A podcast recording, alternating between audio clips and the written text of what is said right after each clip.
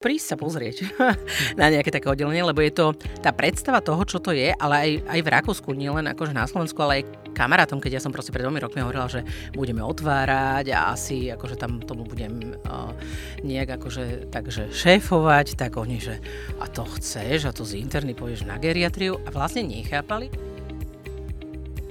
Vítajte, počúvate podcast Rozhovory MD.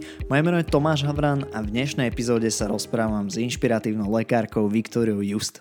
Viktoria je Slovenka, ktorá pracuje v Rakúsku, v Kice, takej menšej nemocnici, kde zástupkyňou primára na internom oddelení a takisto sa spolu na zakladaní akutnej geriatrie, oddelenia, ktoré sa venuje remobilizácii pacientov po nejakom akutnom geriatrickom ochorení, takže aj to je jedna časť nášho rozhovoru, veľmi zaujímavá.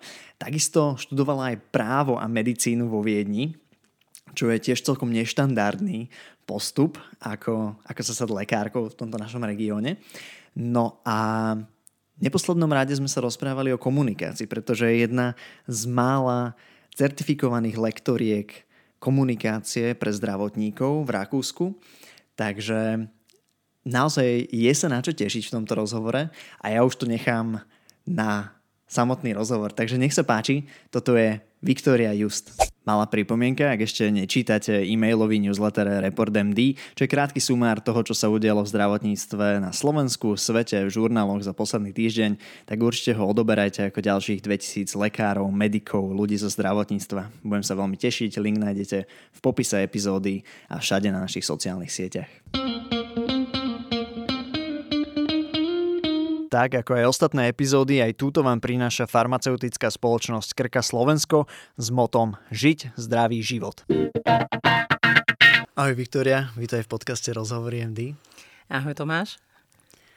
Dostal som na teba odporúčanie od Katky Dostalovej, že toto je lekárka, ktorú určite musíš pozvať, je taká onaká šikovná ale vlastne mi o tebe nič nepovedala. Ja som sa potom zabudol jej spýtať a teraz na poslednú chvíľu som jej pýtal, že, eh, sa, sa jej pýtal, že čo, čo sa mám tej Viktorie pýtať. No ale našťastie je toho toľko, o čom sa asi môžeme baviť, že skôr budeme vyberať, že o čom sa nebaviť. Okay. Tak uh, úplne na začiatok by si nám mohla dať trošku kontext k tebe, že odkiaľ si sa dostala cez Viedeň až do Kice a kam to pôjde ďalej? Až do Kice a kariérny rast. No, takže ja som narodená v Bratislave, chodila som na Bilíkovú, na bilingválne gymnázium nemecké, bola som vlastne druhý ročník, čo sa otváral, takže mali sme tú výhodu, že sme mali všetko rakúskych profesorov, že vlastne fakt, že oni boli dotovaní ministerstvom uh, rakúskym, takže to bolo výborné. No a vlastne ja som od troch rokov chcela robiť medicínu som rozoberala babika hlavy a hovorila ako trojročná, že, že, že to chcem vedieť, jak to funguje. A napriek tomu som teda po maturite išla na právo do Viedne. A tam som v štvrtom ročníku stretla profesora Kopeckého, u ktorého som mala taký voliteľný predmet uh, lekárske právo, medicínrecht. A ten, on mal vyštudované teda aj medicínu, aj právo, ale jeho to ťahlo vždy k právu a bol aj takým zakladateľom toho lekárskeho práva vôbec v tých nemeckých hovoriacich krajinách. A on bol taký úžasnutý tými mojimi nejakými vedomosťami o nejakej, ja neviem, anatómii a medicíne. A takže, že odkiaľ to všetko viem. A hovorím, že tak ja som vždy chcel študovať medicínu a ja som si vždy čítala všelijaké knihy a tak. A on, že však prečo nejdem študovať?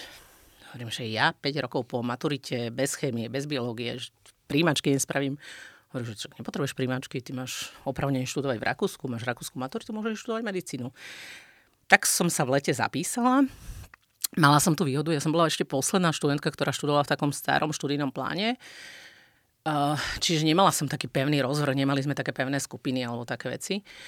A to bolo super, lebo ja už som pracovala v jednej právnej kancelárii vo Viedni, popri tom teda študovala. A už som aj dva roky robila vlastne ako dobrovoľníčka na záchranke, Johanniter. To som ešte vôbec netušila, že poviem študovať medicínu. No a začala som tú medicínu a tá medicína bola úplne, že ľavou zadnou a veľmi ľahká a veľmi rýchlo. Tak to tak hovoria väčšinou medici o práve, keď už majú vyštudované 3-4 roky, potom idú si robiť právo. Teda aspoň ja poznám takých asi dvoch, troch a že o, to právo to je nič. Ale tak asi je to možno porovnateľné, ale už tými skúsenostiami, čo človek proste nabral, Áno, a tá medicína je taká logická. Právo je logické, až keď ho používaš, aj to môže a nemusí. Ale proste niekto povie, že za to, že zabiješ človeka, pôjdeš sedieť, alebo za to, že niečo ukradneš, zaplatíš takú pokutu. Logiku v, v tom nemusíš hľadať. kauzalitu. A... a v tej medicíne proste tú fyziku, chémiu, biológiu, Aha. to neoklameš. To proste akože niekedy je to problém to tam nájsť. Nemáš sa na koho hnevať, že kto vymyslel tie vôle pravidla. Áno, áno, áno, hej. Jasne. Takže tak to bolo, no. no. Dobre, takže si študovala aj právo, potom si doštudovala medicínu, potom si študovala právo znova. Áno, potom som študovala, som si urobila v Linci takéže lekárske právo vyslovene, ešte takú ako špecializáciu. S tým, že ja som počas štúdia medicíny priviedla na svet svoju prvú dceru, Takže tam som si takú odskočila na takú materskú. No a vlastne po štúdiu som, ja som bola presvedčená, že budem robiť úrazovú chirurgiu. Ja som, viedla som pitvy, ako taký demonstrátor to vo Viedni bolo. Ale teda keď prišla na svet Rebeka, tak som si povedala, že to, to, to nedám a ani nechcem dať. Takže som proste celý čas si myslel, že poviem anesteziologičku robiť. Aj som veľmi veľa chodila praxovať. My sme si kúpili dom v Kice, ja som netušila, že tam je nemocnica. A... Pre tých, ktorí teda nie sú z Bratislavy, Kice je dedina asi že kilometr od slovenskej hranice. Za, za Petržalkou v zásade najbližšia dedina pomaly je Kice. A, takže keď, keď nás niekto počúva nevie vlastne, tak a, bavíme sa v zásade o Bratislave. Áno, v zásade o Bratislave. Bola, kedy to bolo aj súčasť veď, uh, s uh, Kopčanmi. To je vlastne Kice. No a ja som tam na vlastne objavila, že tam je nemocnica, takže som tam potom chodila aj praxovať a bola som presvedčená, že pôjdem na anestézu a že by som sa potom vrátila do AKH Viedeň a že tam teda bude môj, môj kariérny rast. Či kde inde. A, keď tak. A ono to potom celé vypalilo inak. Tam bola Poprvé som pochopila, že s môjim nejakým detektívnym mozgom a prístupom k medicíne, že na tej anestézie ma tak škoda, ako v tomto prístupe. A na tej interne bolo strašne dobrý tím. Bolo to tam, um, Kice je jedna z troch najmenších nemocníc celého Rakúska, ešte akože aby sme podotkli, máme 120 postelí. No a bolo to tam strašne príjemné a bolo to tam úplne že perfektné, takže vlastne tam padlo rozhodnutie, že interná medicína. Mm-hmm. No a posledný krát sa vrátim k tomu právu, uh-huh. že ty vlastne si toto právo vyštudované aj jedno, aj druhé nejako využila, využívaš alebo vyslovene, že pre teba je teraz hlavne tá, tá klinická medicína? Um, využívam to dennodenne v podstate. Ja si myslím, že, že to zo mňa urobilo akože nejakým spôsobom aj možno lepšiu lekárku. Pri viedení zdravotnej uh, dokumentácie. To bola moja téma, Aha, ináč vážne Masterarbeit bola moja dokumentácion im Krankenhausbereich, to je jedno. Ale ani nie, možno o moc viacej to vnímam na strane tých pacientov. Uh-huh že a na druhej strane ešte aj seba viem ochrániť a viem, čo je dôležité a viem aj svoje práva, aj vo vzťahu k zamestnávateľovi. Je neuveriteľné, koľko vecí dokážu ľudia proste podpísať alebo akceptovať s tým, že však niekto povedal a pritom ten niekto, kto povedal, nemá proste páru. Poďme nejaké príklady. Toto je veľmi zaujímavá téma podľa mňa. A na Slovensku mm. tiež aj mladí lekári často podpisujú nejaké pracovné zmluvy, ktoré sú ktoré nemajú so zákonníkom práce nič spoločné?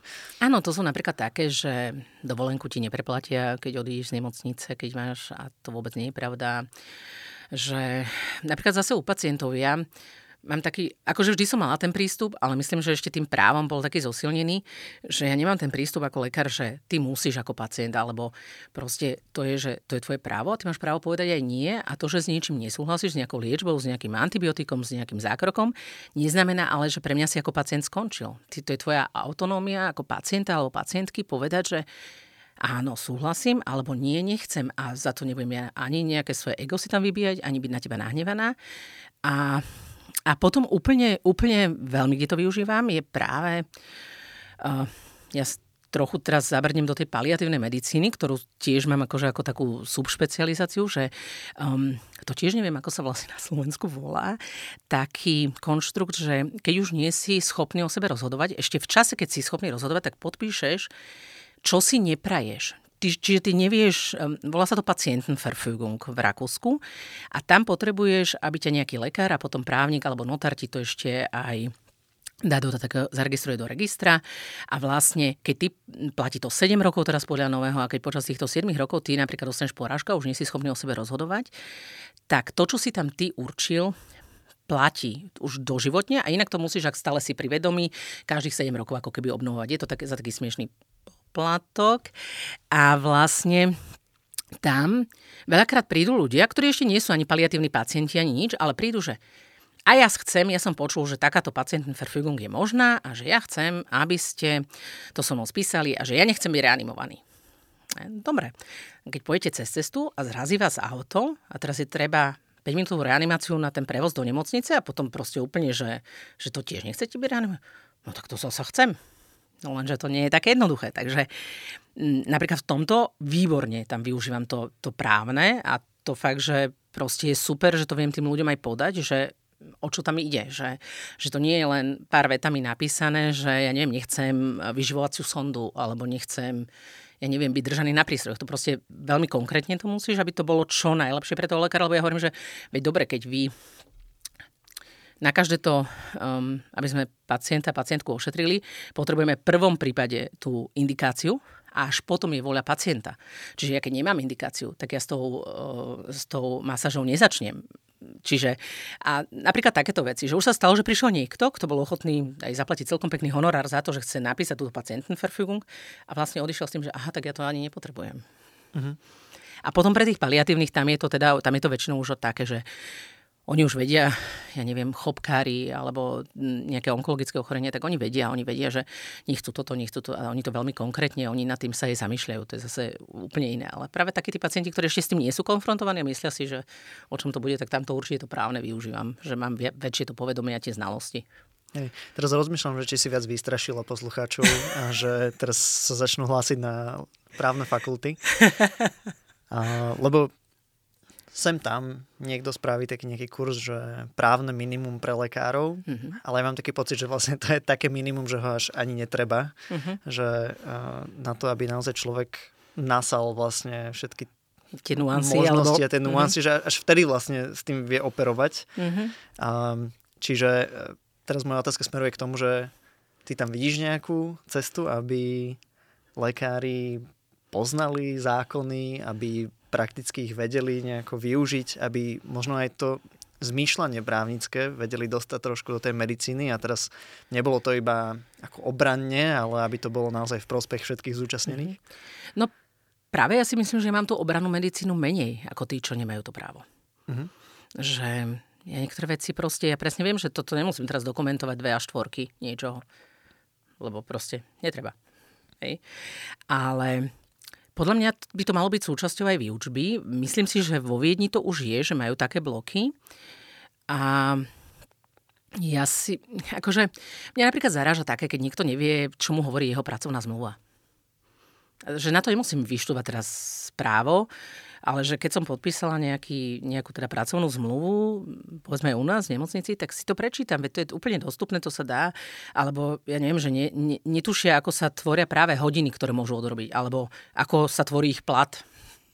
Hej, a to je pre mňa také, že, že, že to by som urobila, aj keby som to právo neštudovala. Hej, čiže možno také tie relevantné veci. A možno často si lekár, alebo možno tak povedzme, že neprávnik, vlastne nevie, že čo by mal vedieť. Je, to sú také mm. tie unknown unknowns. Respektíve, no, akože asi mať naštudovanú pracovnú zmluvu, že to celkom asi dáva zmysel.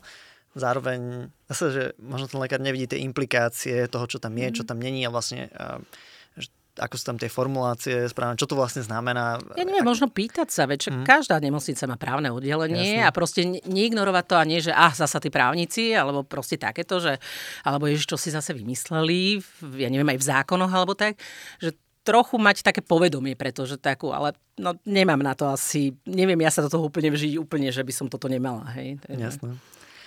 No, ty si teda aktuálne Oberärztin, čiže... Dokonca prvá, čiže prvá. to je zástupkynia primára. Tak, to som, chcel som uh-huh. sa mhm. dostať k tomuto prekladu, že uh-huh. čo to vlastne znamená. Uh-huh. A v Kice, teda uh-huh. v tejto menšej nemocnici v Rakúsku, že posledná východná dedina Rakúska. Uh-huh. Um, Ako to tam vyzerá? Ako vyzerá tvoja robota? Čo tam robíte? Akí sú tam pacienti? Skús, ma uh-huh. tak mhm. uviesť do tejto uh-huh. celej problematiky.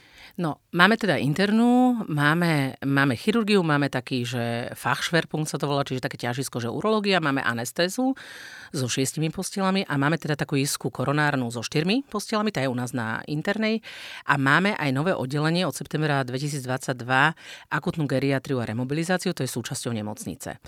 No a môj konkrétne e, služby sú tak, že máme 25-hodinové služby, okrem toho teda 7-hodinový pracovný čas.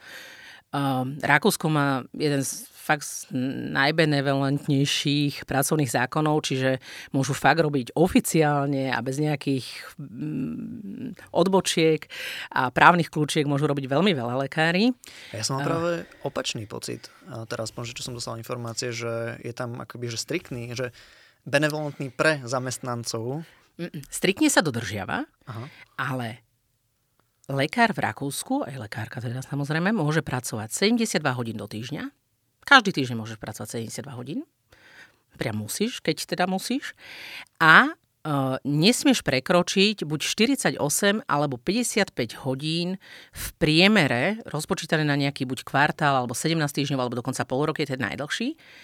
A vlastne s tým operujú aj tie kraje a štátne nemocnice, že vlastne nastavujú tak tie úseky, za ktoré to spočítavajú, aby napríklad rozdelili do dovolenkové obdobia tak, lebo vlastne ty, keď môžeš pracovať 55 hodín v priemere do týždňa, tak to je podľa mňa normálny zamestnanec, ktorý má 40-hodinový úvezok, pracuje v priemere do týždňa podľa týchto prepočtov tak 33 hodín. Čiže ten lekár pracuje 55, to je takmer dvojnásobok. Hej? A teda my máme poviem od 4 do 7 25 hodinových služieb ako, ako oberársti, ako vrchní lekári. Uh, tá služba... Prepač, mm-hmm. že tie pravidla platia pre celé Rakúsko? Že to je taký federálny nejaký zákon? Áno, to, to je federálny zákon. To je federálny zákon. To je ten proste, tam si môžu kraje by si mohli nejak uh, to zmierniť, čo teda nerobia, ale to je vlastne, to platí pre všetkých. Mm. Hej. Dobre, čiže nie sú tam rozdiely nie, medzi krajinami? Nie, toto nie sú. Prepač, zastavil mm-hmm. som ťa v tom dobre, toku. Dobre, dobre, v pohode. Ja, že kľudne môžeš pokračovať, že si, eh, že Jaj? si hovorila, že teda... No, že čiže máme, máme, máme všeobecnú internú ambulanciu, ktorá je do tretej, od tretej potom preberá taký centrálny príjem, je aj v Rakúsku, ktorý vlastne... Mm, zastrešujú buď internista alebo chirurg. Teraz veľmi krátky čas máme také, že tam máme fakt lekára všeobecného, ktorý to robí, ale tiež nie každý deň. Ale to je veľmi krátky teraz um, taký pokus o zlepšenie tej kvality. A čo sa týka pacientov, tak my nemáme detské oddelenie, čiže neošetrujeme deti, ale vlastne aj deti prídu či s úrazom, to asi aj chirurgovia niekedy e, len vylúčia zlomeninu a teda um, dajú nejaký mm, obvez a pošlu domov, ale čo keď príde dieťa s horúčkou a kašlom dva dní a príde aj taký k nám na centrálny, tak my ho pozrieme, povieme, že teda nie je v ohrození života, že musia ísť buď teda k detskému lekárovi, alebo do Eisenstadtu, alebo do Viedne, na, kde majú detské oddelenie. No a potom teda to grom mojich, naozaj tých internistických pacientov sú dospelí ľudia, mm, podľa mňa tak 50% je fakt takých už geriatrických pacientov, čiže kto nevie, tak na 65 rokov a multimorbidný, čiže veľa chorôb. A um, vlastne nerobíme my, my máme všetko, my máme endokrinológiu, my máme gastroenterológiu, my robíme od pondelka do piatku robíme aj v rámci prevencie gastroskopie a koloskopie, aj keď je akutné krvácanie takto. Máme aj kardiológiu, ale nemáme teda invazívnu, čiže nerobíme kateter, nerobíme. To posielame do Eisenstadtu alebo do Wiener Neustadtu. No a tak, ako si tam spokojná v takejto malej nemocnici a to AKH ťa stále nejako nelakalo? Nie, nie. To AKH musím povedať, že už ku koncu štúdia som mala pocit, že AKH strašne ubíja tých ľudí tým nedostatkom svetla. Tá budova je fakt už stará a je to, oni majú dokonca do mesiaca jeden taký, že Ježiš, jak sa to volá, nejaký zonentej, alebo nie, nie. Taký deň proste, že na to denné svetlo, že, že proste majú voľno, ktoré majú ako keby zaplatené za to, že oni pracujú v takých podmienkach. Uh-huh. A tá malá nemocnica má uh, veľmi veľa výhod, má samozrejme aj nevýhody. Um, ja si myslím, že, že pre bežného pacienta, pre môjho príbuzného, pre, pre akože kamarátov alebo kamarátky, Um, pracujem radšej v tej malej nemocnici, kde sú tie hierarchie sú nižšie, kde každý každého pozná, kde je veľmi, fakt veľmi priateľská rodinná atmosféra, ktorú ale ty napríklad nevieš predať novému zamestnancovi, keď tam niekoho hľadáš. Uh-huh. Takže my máme posledné roky fakt brutálny problém zohnať nových ľudí, napríklad fakt internistov, teraz už aj napríklad urológov. Jedného potrebujú, myslím, kolegovia. A lebo proste v tej malej nemocnici je taká tá... Robíš veľmi veľa vecí, ktoré by si si ktoré si povieš, že už ako povedzme 40-ročný lekár už, alebo lekárka nechceš robiť, lebo sa ti môže stať, že v noci musíš ty prevážať pacienta, lebo ten, kto tam je teda na prevoz pacientov, je práve v operačke, lebo chirurgovia operujú. Napríklad, akože to je taký akože uh, vypichnutý extrém, ale to sú také tie veci, že v tých väčších nemocniciach je v tej službe, ja slúžim vždy s mladým lekárom jedným, alebo s mladou lekárkou, buď ten Basisausbildungsarzt, Ärztin, a to sú tých prvých 9 mesiacov po škole, alebo už s asistentami našimi. A v tých veľkých nemocniciach majú trojkolečko alebo štvorkolečko, čiže tam je, tá, tam je viac tých ľudí a ten oberárc, povedzme, je fakt volaný už len keď sa traja naraz reanimujú alebo niečo takéto. Takže... Mm-hmm. Dobre, ja sa určite budem chcieť povenovať trošku tej akutnej geriatrii.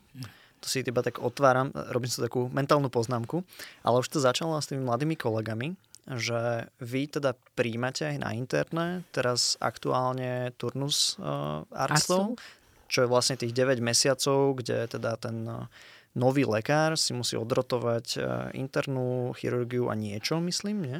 Akože interná chirurgia je povinné v podstate tých 9 mesiacov, ale dá sa práve napríklad u nás, práve tým, že malá nemocnica sa dohodnúť, a keď je dosť personálu, že povedzme mesiac pôjde na anestézu alebo mesiac pôjde na urológiu, mm-hmm. akože je táto možnosť. A potom vlastne automaticky otvárate aj miesto do, ako to už nazvať, do atestačného programu? Alebo... Áno, no len samozrejme je to strašne uh, oklieštené tým, že teda máš len tieto, um, urológovia momentálne myslím nemajú uh, atestačné miesto, takže majú anesteziológovia, majú chirurgovia, majú internú, čiže ak náhle chceš robiť niečo iné, tak odchádzaš po tých 9 mm. mesiacoch. A napríklad keď si u nás 4, 5, 6 mesiacov maximálne na tej interne, tak po tých 6 mesiacoch si taký akože, že trochu si k tomu už pričuchol a dokážeš trochu nejak profitovať z toho a ty práve vtedy odchádzaš. Mm. Pokiaľ teda nechceš robiť internú. A čiže miesta máme, a problém je potom v tom, že tí, čo chcú robiť internú, tak on vie, že chce robiť, ja neviem, kardiológiu. Takže niektorí začnú u nás a po nejakom krátkej dobe odchádzajú. Niektorí akože máme aj, ktorí sú dlhodobo a ktorí aj skončili u nás, ale teraz títo, títo mladší, táto generácia, že on presne vie, že on chce robiť endokrinológiu tak, takže on buď hneď si hľada po tých 9 mesiacoch niekde, kde majú tú endokrinológiu, ja neviem, Rudolf Štiftom v Viedeni, alebo to je jedno, väčšia nemocnica. Potom samozrejme takí tí, čo chcú robiť napríklad malé chirurgické um, odbory, ako je, neviem, ORL alebo dermatológia, to proste v momente ide preč. Oni proste už, keď sú na 6-7 mesiacov, tak si podávajú všade možne prihlášky. A že no. u vás 6-7 mesiacov ešte sa bavíme o bázis? Áno, alebo sa bavíme bázis. už o štele? To je bázis, mhm. bázis. Jasné. Dobre, čiže teraz sa pýtam za nejakých lekárov, ktorí, teda uh, medikov, ktorí, dneska máme 18. apríl, keď nahrávame, tak o dva mesiace končia už určite. A, a rozmýšľajú možno práve pracovať v Rakúsku, v Nemecku. Majú sa ísť k vám hlásiť na bázis? A majú tam nejakú perspektívu na miesto teda na internom povedzme alebo na chirurgii? Ano. Alebo že, že čo by si im možno odporúčila? Áno, v, v Burgenlande konkrétne je to tak, že je to centrálne cez teda Kráges má, má stránku, kde sa prihlásíš a kde môžeš dať preferenciu, lebo vlastne Kráges má uh, najväčší špital je, najväčšia nemocnica je v Obervarte, potom je Gössing a, a Oberplundorf a Kice, čiže má štyri akože štandorte, má štyri miesta, kde sú tie nemocnice. A Dá sa tam napísať teda, že chcel by som v Kice. Sú tam podmienky, ehm, ktoré sa vlastne sprísnili. Úplný, akože úplne čomu nerozumiem. My máme teraz kolegu, takéhoto bázy za Ausbildna, nemecký občan, v Nemecku narodený, s nemeckým štátnym občianstvom. Vyštudoval ale v Bratislave. V Bratislave vyštudoval medicínu a on si v Rakúsku musel robiť Sprachprüfung. On si musel urobiť, že má na to, on, on a zvládol C jednotku? prišiel k tomu na tú ústnu.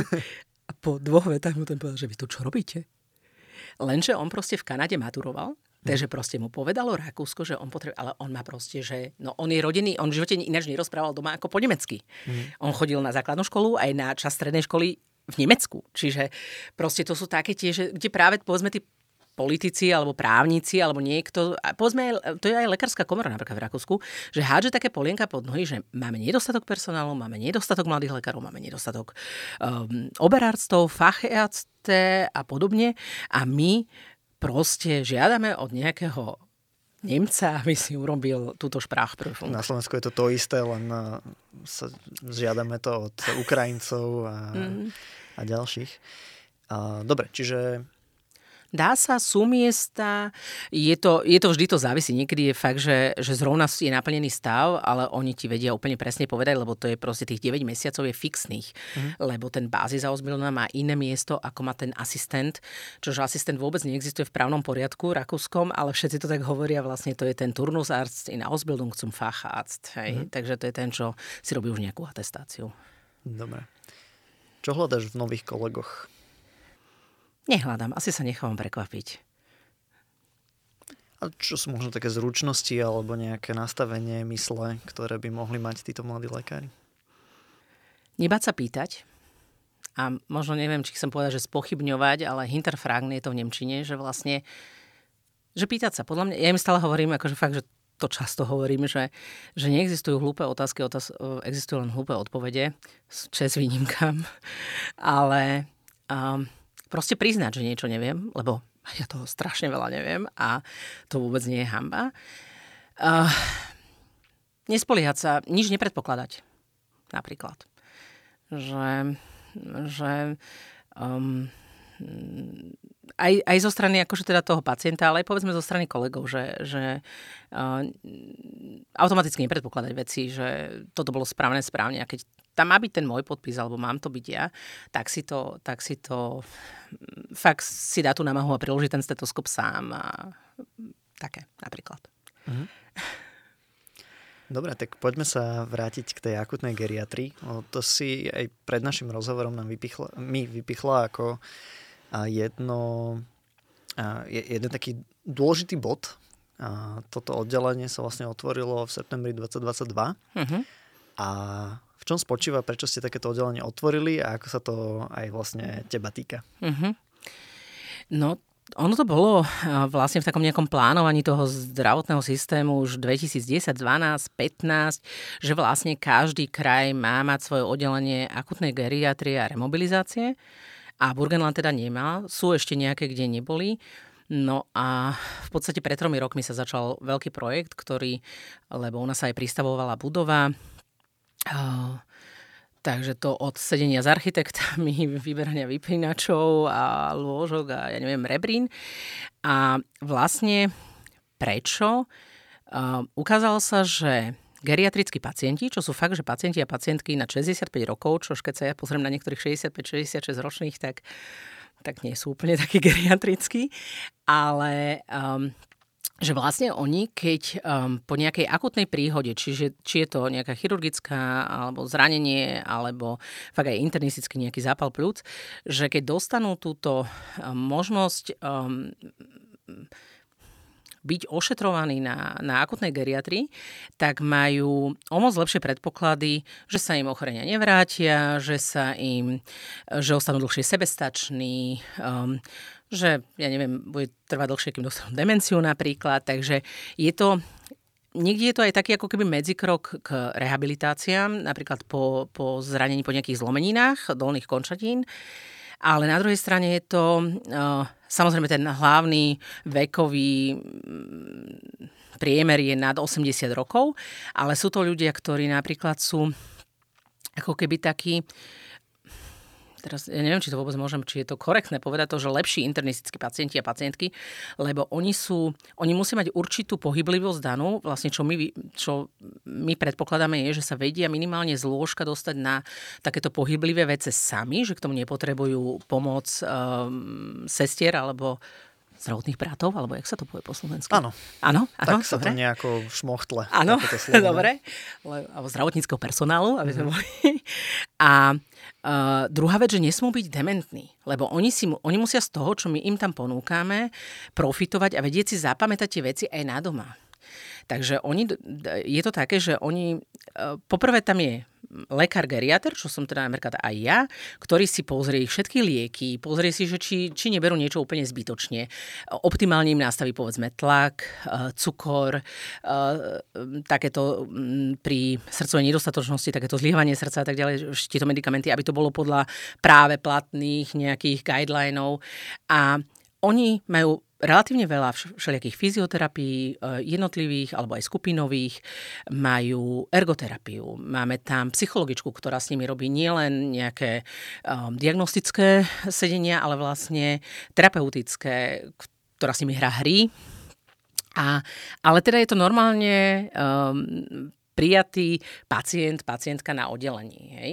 Majú, dostanú program, kedy sú kde, kedy majú vizitu. Um, tak, no. V porovnaní s takou, že bežnou internou alebo nejakou bežnou geriatriou, a ja to tak vnímam, a teraz ma prosím ťa oprav, že vyberáte si, ktorému pacientovi sa viete venovať akože intenzívnejšie v rámci tých troch týždňov a zároveň on z toho vie benefitovať a naozaj, že, že po nejakej epizóde plnohodnotne privra- prinavráti do toho života, aby akoby tá hospitalizácia nebola jeho ortielom, ale skôr a naozaj, že vyriešite komplexne nejakého problémy, problém. Úplne a super. potom pokračuje. Neviem, že Snažím sa to nejako poňať. Áno, áno, áno, úplne super. A vlastne tam napríklad to, že to je také tiež zavadzajúce, že akutná geriatria, my nemáme žiadne akutné príjmy. No toto má asi tam trošku No, ale to je, to je, vlastne to sa vzťahuje na ten akútny reignis, akútnu príhodu, ktorá tomu predchádzala. Mm-hmm. Čiže my, my fungujeme fakt na systéme, že aj napríklad včera z chirurgie mi poslali, máme taký dvojstranový, akože Unmelde formulár, formulár mm. na prihlásenie, prihlasovací formulár, ktorý oni mi vypíšu, sú u nás v nemocnici, lebo proste ja z toho, ja si potom toho pacienta môžem ísť, teda keď leží u nás na chirurgii aj pozrieť, ale nám proste posielajú z celého, z Eisenstadtu, dokonca z Heinburgu, z iného eh, Bundeslandu v rámci Rakúska, keďže Heinburg je od nás 10 kilometrov, ale je to už Niederösterreich. Oni proste vypíšu a čo najpravdivejšie, my od nich žiadame, tam sú fakt aj také kolónky, že či je dementný, či je inkontinentný, koľko zvládne ísť sám, ako bol predtým. Čiže keď niekto už napríklad sa prihlasuje a je tam, že on mal 24 hodinovú starostlivosť, tak už ako keby to už ho tak ako keby vylúčuje z toho, lebo je strašne veľa ľudí, ktorí boli sebestační a teraz vďaka tomu, že si zlomil na lade e, krčok femuru, tak e, je fakt, že zle na tom, tak proste on z toho bude profitovať. Ale ten, čo už mal 5 rokov, 24 hodinov starostlivosť, no tak kvôli niečomu ju mal. Hej? Takže potom tam je také, že tam sa také, že Bartley index, čiže jak zvládajú napríklad sami toaletu a takéto veci. No a podľa toho my si proste normálne, že povieme áno, nie, niekedy im voláme a ešte čo je, že ten, to prihlasovanie nefunguje, že ja si teraz myslím, že moja babička by teda možno z tohto mohla profitovať, lebo som to čítal v novinách a bola veľká tomu reklama, ale ono to vlastne vždy vyplňa ár, um, lekár alebo lekárka, hej, čiže uh, alebo v Rakúsku funguje veľmi dobre také, že Entlassungsmanagement, prepušťací management v nemocnici, to sú väčšinou diplomované sestry alebo teda diplomovaní bratia, ktorí uh, to vypíšu a ktorí sa starajú o tento, že čo bude ďalej. A oni nám aj napíšu, že vtedy a vtedy bola operácia, už to môže plne zaťažovať a vtedy a vtedy by bolo žiadané, ale ja mám proste, ja viem, kedy sa mi uvoľní ďalšia ženská posteľ alebo mužská posteľ a ja im viem urobiť a buď ostáva v tej nemocnici, on medzi tým môže ísť domov, ale oni napríklad nechodia v nemocničnom, oni majú normálne svoje eh, civilné oblečenie mm, a, a takto to vlastne funguje a veľmi akože dobré ohlasy to má. Uh-huh. Rozmýšľam nad tým, že na Slovensku je dosť veľký problém práve s geriatrami, že není ich dosť a nemocnice by radi príjmali geriatrov. A často vlastne aj medici nejak úplne nemajú styk s geriatrou ako, ako nejakou subšpecializáciou alebo naozaj nejakým odborom tej internej medicíny, kde... A toto napríklad znie akože veľmi motivujúco, že relatívne asi máš čas komplexne vyriešiť toho pacienta Dobre, a možno nemáte úplne, že nikdy nie je dosť času, ale že stále je to možno akoby väčší ano. fokus máte ano. na toho pacienta uh-huh. ako na tom bežnom internom. Uh-huh. Že čo ešte za teba možno v rámci tej geriatrie je také motivujúce, že teraz keby si mala predať geriatriu budúcim lekárom alebo lekárom, ktorí rozmýšľajú o tomto smere, že Čo je na tom pekné, čo No prísť sa pozrieť na nejaké také oddelenie, lebo je to tá predstava toho, čo to je, ale aj, aj v Rakúsku, nielen akože na Slovensku, ale aj kamarátom, keď ja som proste pred dvomi rokmi hovorila, že budeme otvárať a asi akože tam tomu budem uh, nejak akože takže šéfovať, tak oni, že a to chceš a to z interny pôjdeš na geriatriu? A vlastne nechápali, že to je, že ja tam viem kvalitatívne po, akože uh, do budúcnosti toho pacienta, tej pacientky viem ponúknuť ako keby mu lepšiu službu toho, moju, že ja mu viem um, fakt zlepšiť tú jeho kvalitu života, keď sa podarí. A keď je to ten správny pacient, tam je fakt veľmi, veľmi, dôležitá, veľmi dôležitý je ten výberový proces. Že to sa tiež človek učí za jazdy a, a na začiatku a čím osobnejší má vzťah s tými oddeleniami a s tými lekármi, ktorí mu posúvajú tých pacientov, tie pacientky, tak o to ako keby úprimnejší sú aj oni a pochopia, že teda to nemá byť medzi, medzistanica k nejakému domovu dôchodcov alebo k nejakej 24-hodinovej starostlivosti, ale že je to práve teda na to, aby aj potom, povedzme, po tom zápale plúc, oni napríklad majú intenzívne potom dýchacie cvičenia na zvýšenie tej um, záťaže. Ako fakt dobré. Mhm. Ešte si spomínala, že tam nastavujete lieky pacientom. To máte nejakého klinického farmaceuta, alebo to robia internisti? To robia internisti, hm. to robíme my. Máme, máme v Obervarte, máme takú možnosť, že môžeme si dať urobiť, ale v podstate to je súčasťou toho, toho vzdelania toho geriatra, tej, tej nadstavby geriatrickej, že sa práve učíš niekde ten deprescribing a tieto veci. Takže ako im, ako im to zjednodušiť, alebo dať to do jednej tabletky, alebo zistiť, že toto fakt nepotrebuje, lebo mu to niekto napísal pred 30 rokmi a proste to odvtedy hltá. Uh-huh. Posunieme sa ďalej. Uh-huh. Ty si nerobila nikdy na Slovensku? Ak... Nie, nerobila Dobre. som nikdy na Slovensku. Veľmi blízko, ale nie. A ako vnímaš zdravotníctvo na Slovensku? Ako ho možno porovnávaš s tým rakúskym? Viem, že teraz, že nie je to férové sa to úplne pýtať, keďže nemáš túto skúsenosť možno, ale zároveň by ma zaujímal ten tvoj pohľad, že ako sa pozeráš k nám na východ, ako mám samozrejme kopec osobných skúseností. Prvú dceru som rodila v Ružinové, druhú dceru som rodila pred 6,5 rokmi v Eisenštáte. Mám, mala som mamu, ktorá teda bohužiaľ relatívne mladá zomrela a zomierala na Antolskej. Mám príbuzných, ktorí teda mám všelijaké skúsenosti. Mám mladšia dcera má chronické reumatologické ochorenie a chodíme do Bratislavy, lebo je to bližšie ako do Viedne a okrem toho teda dcera uh, nehovorí tak perfektne nemecky a keďže to začalo v troch rokoch, keď začala hovoriť nemecky, tak bolo bližšie, aby bola teda um, v ošetrení lekárov a lekáriek a vôbec teda personálu, ktorý vie po slovensky. Takže mám určite. Ja? Ono je to také ťažké. ani v tom Rakúsku, ani podľa mňa v celej Európe, na celom svete zdravotníctvo mm, a teda takéto štátne alebo ale aj privátne, nie je ideálne. Medicína si nemôže byť nikdy braná ako nejaký zdroj príjmov, že nemala by byť zisková.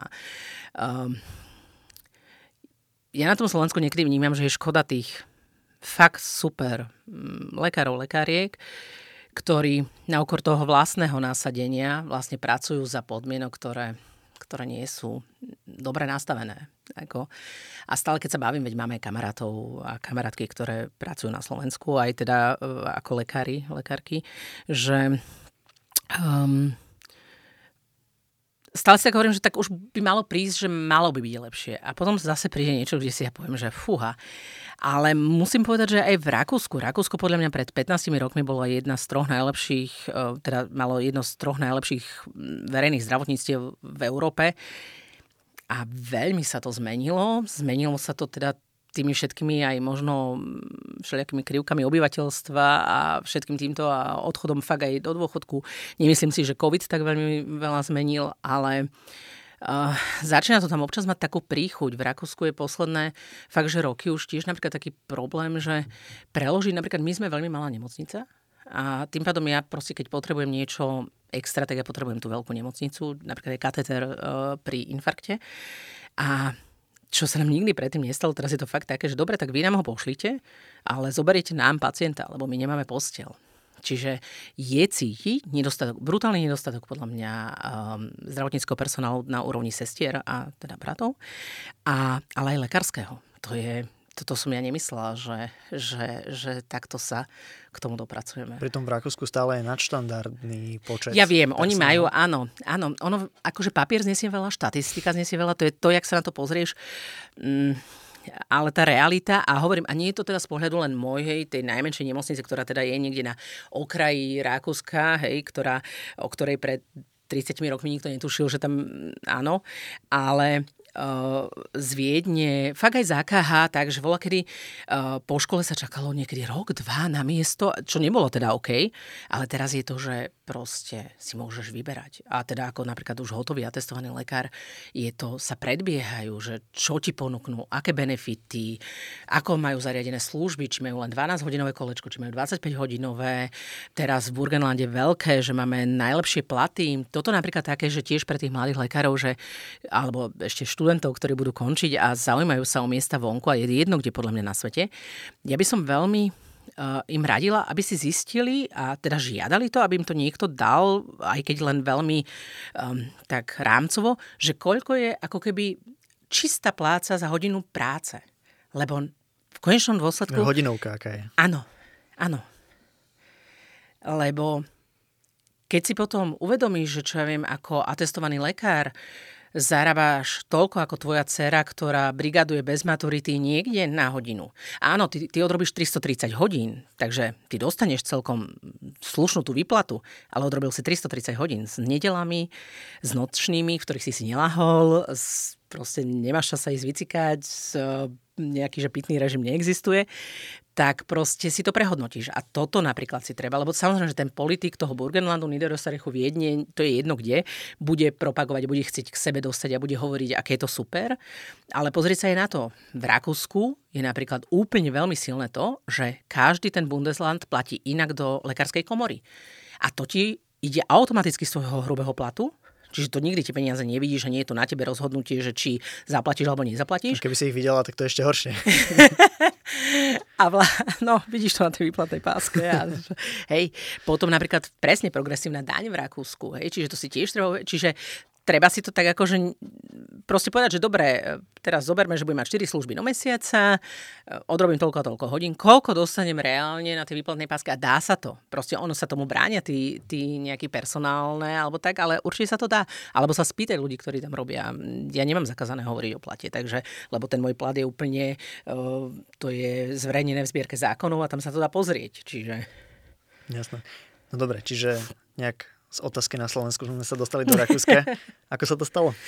Uh, že teda v Rakúsku je to podobne Áno, že sa to, áno, že nie je to uh-huh. úplne ideálne to, po, podľa mňa je to je dôležité po tej, po tej škole, alebo keď si človek hľadá miesto, to je jedno, že či po škole alebo na novo, že pozrieť si, ísť sa tam pozrieť konkrétne, že nerozhodovať sa len na nejakých a neísť na nejaký pohovor niekde do Eisenstadtu, do, uh, ale že, že vidieť, možno my ponúkame tiež také, že jeden, dva dní, že šnupa tak, že proste m, prídeš a ideš s nami vizitu, pozrieš si, jak to funguje, lebo sa ten jeden, dva dní dostaneš taký, a možno ešte predtým, ak človek začne vôbec nejak rozmýšľať nejakou atestáciou, tak podľa mňa je veľmi dôležité si uvedomiť, čo má fakt rád lebo tá práca sa nedá robiť dlhodobo, keď to, čo, čo, prečo sa rozhodne, že nemá to byť len také nejaké, a tak teraz tu je voľno a tu zrovna ponúkajú, tak teraz pôjdeme. Aj keď tá, tá doba sa asi zmenila, že asi aj na Slovensku je to už také, že, že človek si možno viacej môže vyberať. Neviem, neviem. Asi jak je to s tými atest... tá... špecializáciách. Aha. Hm. No a to nejaké rozmýšľanie o medicíne a prístup k pacientovi, keď možno porovnáš Rakúsko-Slovensko, čo, alebo ako to, ako to vnímaš? Ono je to podľa mňa asi o ľuďoch, konkrétnych ľuďoch. Mm, že nedá sa to generalizovať. Nedá sa to generalizovať. A je veľmi veľa výborných aj, aj a aj teda na Slovensku, aj v Rakúsku, aj určite veľmi veľa, alebo nie, že veľmi veľa, ale že určite sa nájdú takí, kde to niekde škrípe z nejakých dôvodov. Či Teraz už je to median, organizačných. spraviť median, hej? nie, podľa mňa median je, je fajn. Um, trochu možno taká moja šalka kávy je fakt aj tá komunikácia, že um, o moc skôr som v Rakúsku mala pocit, že lekár slúži pacientovi, pacientke, ako neviem, že či už teraz ten pocit by som mala na Slovensku. Že, že na Slovensku to také bolo fakt ten, ten, ten boh v tom bielom plášti, bol ten lekár a to, ten, čo povie, tak to, čo platí to platí. Hej, tak to som mala taký, že to možno mm, bolo v Rakúsku, že to trochu inak vnímali sami tí lekári alebo tie lekárky, akože už dávnejšie. No dobre, tak si to sama premostila na tú komunikáciu. Ty si jedna z mála vyškolených lektoriek pre komunikáciu zdravotníkov zdravotníctve s pacientmi? V zdravotníctve áno, že je to vyslovene aj pre, pre všetkých, ktorí robia vlastne v nemocniciach a v zdravotníckých zariadeniach. Áno, presne. Prečo Komunikačná trénerka. Uh-huh. No. Prečo sa dala na túto tému? A, no, poprvé, že komunikácia bola vždy nejak takou mojou um, mala som pocit, že domenov a vedela som to aj s tými fakt pacientami, pacientkami. A pred asi tromi rokmi to bolo, ministerstvo zdravotníctva v Rakúsku vlastne by chcelo, aby v tých nemocničných zariadeniach pravidelne bol ten personál ako keby nútený, aby to mal ako povinnosť robiť si také refreshy tých komunikačných tréningov, aby lebo sa prišlo na to, že nemocnice menej platia pokuty, menej platia všelijaké, vôbec prichádza k menej stiažnostiam, k menej právnym procesom, že keď komunikácia pasuje a my všetci vlastne od nejakého možného jedného roku, dvoch rokov komunikujeme a, a preto si myslíme, že to robíme dobre a napriek tomu to tak asi úplne nie je.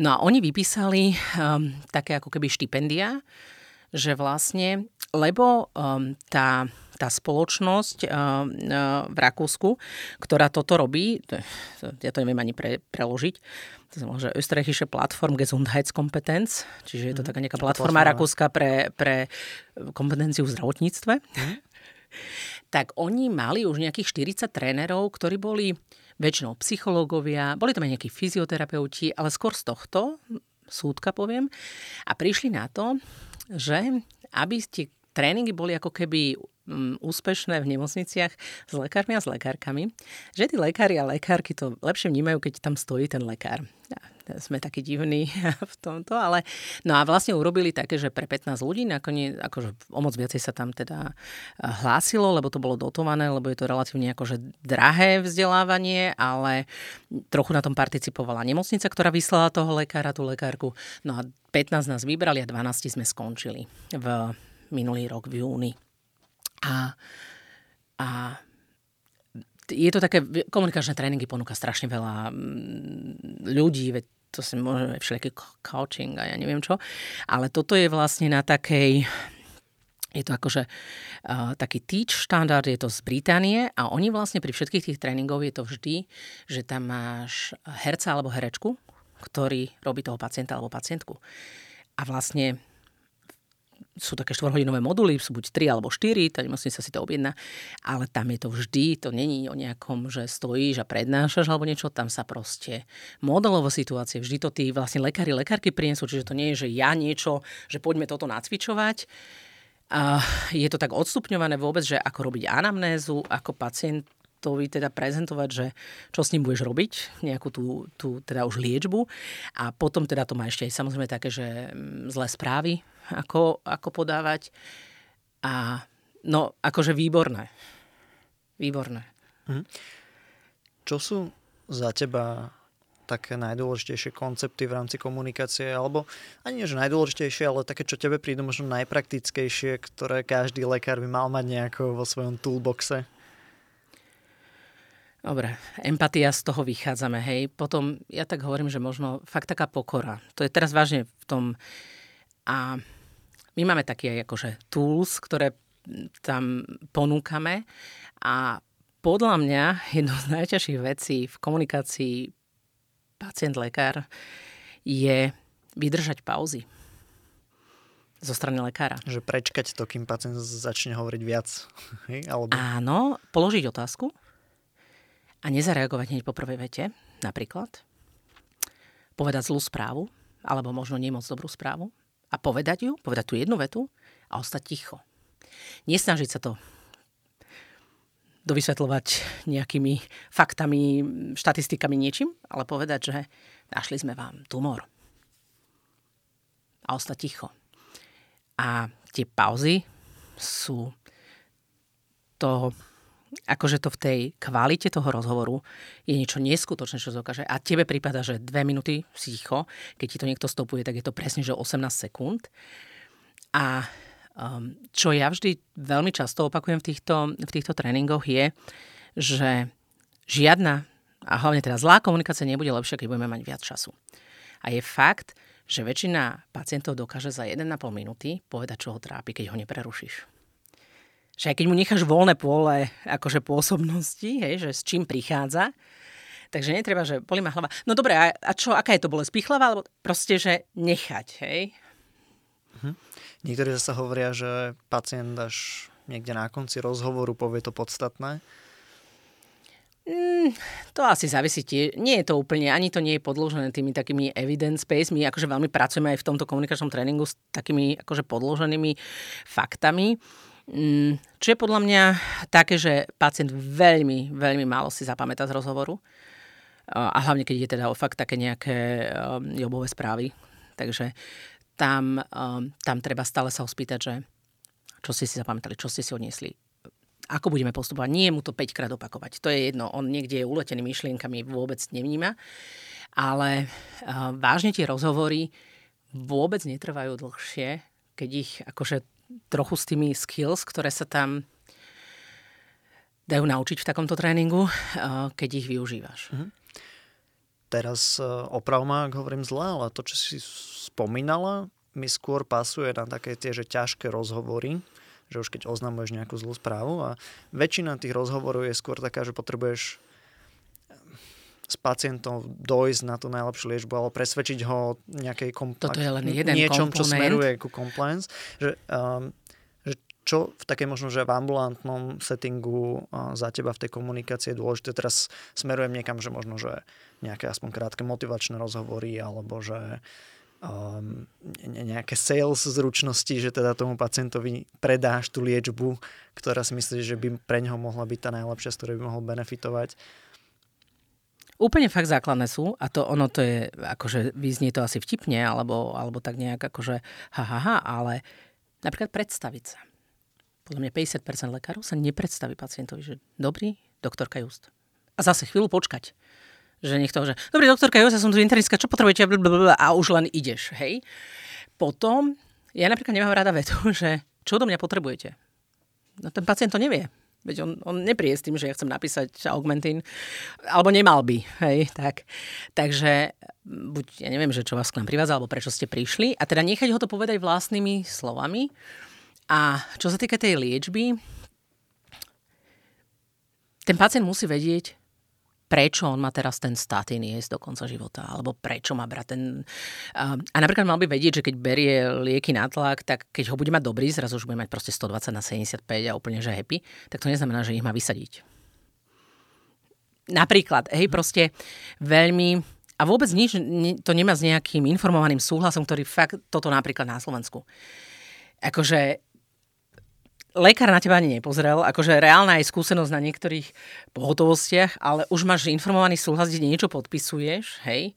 Um, to napríklad v Rakúsku vôbec nie je a je informovaný súhlas napríklad keď o kolonoskopii alebo tak, ale to je, ja mám s ním 5-minútový rozhovor. A poviem mu, ten papier mu dám na prečítanie na domov, to ma vôbec nezaujíma, čo dostane to predtlačené, to nech si preštuduje, ale ja mu poviem tie klasické rizika, um, Áno, môžeme vám vybiť zuby, môžete dostať infekciu, budete potrebovať krv, keby to krvácalo, antibiotika, keby sa to zapalilo a mm, alergiu na, ten, na tú šprice, na tú injekciu, čo dostanete a, že, a máte ešte nejaké otázky. A fakt ho nechať, že proste, že Hej, ale vtedy, a vtedy podpisuje, ale vtedy som sa ja s ním bavila, že to není o tom, že, že niečo, niečo len položiť, aby sme mali dokumentované, že je informovaný súhlas. Takže um, neviem, že keď on chápe, prečo má brať lieky, prečo je to dôležité a akceptovať možno aj ako lekár, keď povie, že on to nebude brať. Tak Možno príďte o dva týždne, možno sa o tom znova porozprávať, alebo premyslíte si to, alebo ja neviem, hej, ale um, tie skills, trochu si naplánovať aj ten, aj možno ten setting, aj fakt tá, tá trošku aj tá reč tela je dôležitá, že, že hovorí sa, že proste keď si otočený k nemu pomaly chrbtom a, a ťukáš do počítača, proste ten očný kontakt, no fakt to znie úplne tak banálne, že si myslíme, že to robíme, ale keď fakt sa aj sledujú, že robia sa také videá, tak Proste tí ľudia to fakt nerobia. Lebo, lebo tisíc vecí musíš ako lekár popri tom stíhať a tu ti zvoní telefón. Mm-hmm. O tomto by sme sa mohli rozprávať asi dlho a možno aj niekedy budeme, že si ťa zavolám do podcastu iba kvôli komunikácii, lebo myslím, že tak to potom sa inak pripravíme odborne ešte. si veľmi podkutá v tejto, v tejto téme, a v rámci nejakej, nejakého obmedzeného času, ktorý máme na tento podcast, ešte k tomu posledná otázka. Teraz posledné mesiace veľmi známe ChatGPT, umelá inteligencia, mm-hmm. s ktorou vieš komunikovať. Jedna z tých možností v medicíne je práve že edukácia pacienta, čiže niečo, nejaký software komunikuje mm-hmm. pacientovi. Ako to mení komunikáciu? Vidíš tam nejaký prínos, nevidíš? Dáva to zmysel? Ale áno, my akože napríklad, ja musím povedať, že my máme aj také, že informatívne videá, tak to vôbec nie, ale to nikdy nenahradí ten osobný kontakt a tú osobnú komunikáciu. A môže byť osobná komunikácia aj povedzme cez nejaký program, ako nám ukázal COVID, dá sa, ale niekedy to, to pohľadenie po ruke, alebo to posunutie vreckovie k tebe, alebo ja neviem, naliatie vody, mm, je vám dobré, urobí viac v celej tej komunikácii, ako keby si pozrel 10 videí. Čiže ja som úplný zástanca, ja využívam strašne veľa technológií, akože fakt, že stále a iba môj manžel je ITčkar, takže áno.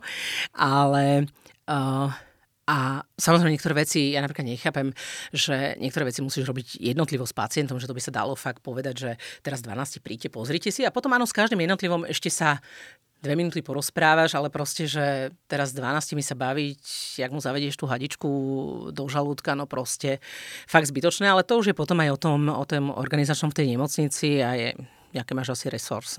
Tam, Nejakom súkromí pacienta. Tak... Áno. No. no dobre. Máme tu ešte veľa tém, ale ja by som skočil už na tie krátke no. otázky na záver. Tak ťa poprosím nejaké krátke odpovede. Mm-hmm. A ty už ich poznáš, ako som počul. No, tak tá prvá je, že akú knížku by si odporúčila? No, to akože veľmi dlhé rozmýšľanie bolo a vlastne ja veľa čítam. Ja veľa čítam, ja nepozerám televízor, viac menej.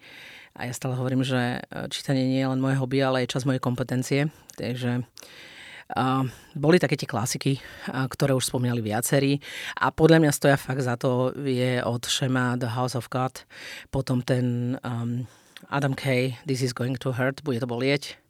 Tiež veľmi dobré a tiež to podľa mňa, niekto to opísal ako, ako komické, pre mňa to príde skôr fakt taká realita toho v tom, v čase toho britského zdravotníctva, ktoré tiež nie je teda vôbec ideálne. Teraz ako štrajkujú britskí lekári. No Akože, ale veľa tam ukáže tú realitu, že to je trošku iné ako v Grey's Anatomy a podobne.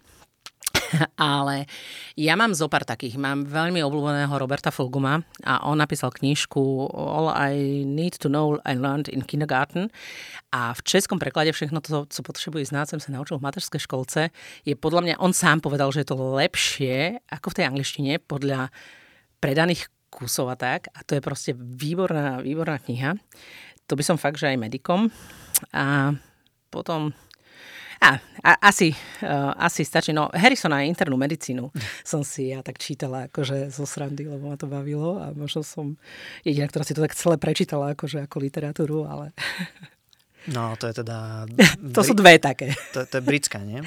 Mm, áno. Či americká? A, a, každopádne nejaká anglosaská. Uh-huh, uh-huh, a uh-huh. v nemeckých hovoricích sa Harold. Harold. Či Harold. Uh-huh, uh-huh, áno, áno, to je taká klasika. Ale to, je, to sa nečíta, to je na tú atestáciu. Uh-huh. To je proste, to sú jak poznámky z nejakých, to sú len vypichnuté fakty, tam není žiadna omačka, tam není ani jedno A, ale, alebo naviac. Jak sa to má robiť? Nejaký šikovný nástroj, apka, platforma, ktorú používaš? Um, Používam, používam, používam, ja som si to dokonca aj... No, v robote máme a ja to využívam aj doma, je up-to-date, to je veľmi. A Ambos uh, v nemeckých hovoriacich, ale ja mám apky, mám PediHelp, lebo som aj lekár záchranár, ale nerobím to aktívne, ale teda stále každé dva roky to recertifikujem a v rámci práce to niekedy potrebujem. Takže na tie detské veci od anestézice všetko akože tam je. A potom mám taký MD kalkulátor, mám taký, akože to využívam, ale veľmi málo. Diagnóziu kvôli liekom, to mám tiež stále, to máme aj v robote prepojené s našim systémom. Čo nové sa akorát učíš? no, profesne idem, v, v sobotu letím do Wiesbadenu, tam je taký najväčší internistický kongres, 129. nemecký, takže idem na 4 dní, tak tam sa snad dozviem niečo nové a zaujímavé. A, mm, na klavíri som pred asi 12 rokmi začala, potom bola také veľmi ťažké obdobie, že, že nebol čas, takže to si tak zdokonalujem a malujem na novo. Úplne, že nikdy som si nemyslel, že ja niekedy budem malovať a asi rok a pol som objavila, že, že, že asi viem malovať, alebo asi každý vie malovať, ale proste tak, áno. Takisto štúdio, v ktorom nahrávame, sa volá Podcaster a je v rámci takého peknej kaviarne, ktorá sa volá Artelier v Bratislave a robia to kurzy malovania. Čiže ak si niekto myslí, že nevie malovať, nech sem dojde, zistí, že vie malovať a veľmi dobre to tu vedú. Takže tak to malá reklama, lebo naozaj je to veľmi pekný priestor. No a ďalšia moja otázka je, že akú rádu by si mala pre medikov? Možno, že predlžiť život je iné ako oddeliť smrť. To by bolo také moje. A potom dať na taký ten Bauchgefühl, intuíciu. Proste to tým mladým hovorím, lebo niekedy oni sú prví v ambulancii napríklad, hej. A že proste, keď sa pozrieš na pacienta a v tebe hlavou prebehne, že ty kokos, že tento nedá, alebo táto to nedá, alebo že fú, to je zle tak hneď volať. Proste nečakať, keď urobíš nejakú ty anamnézu, diagnostiku, niečo. Proste volaj toho svojho skúsenejšieho lekára, že nečakať to proste. A nezabúdať na meranie cukru. To je z mojej praxe ako nodárs. To proste na to sa vždy zabúda, keď je nejaký. Takže. V čom, si, v čom si na sebe najviac hrdá za posledných pár rokov? No, súkromne na fungujúce manželstvo napriek, napriek brutálnym hodinám a teda fakt tomu pracovnému vyťaženiu. Takže týmto ďakujem aj môjmu manželovi. A asi profesne, profesne asi ten zrod tej akutnej geriatrie, pri ktorom som bola akože fakt, že od začiatku a do všetkých tých procesov. A možno aj za zvládnutie covidu v našej nemocnici. Tam som tiež vlastne 2,5 roka viedla to covidové oddelenie. A to celkom tak, akože áno. Mhm. Dobre. Posledná otázka.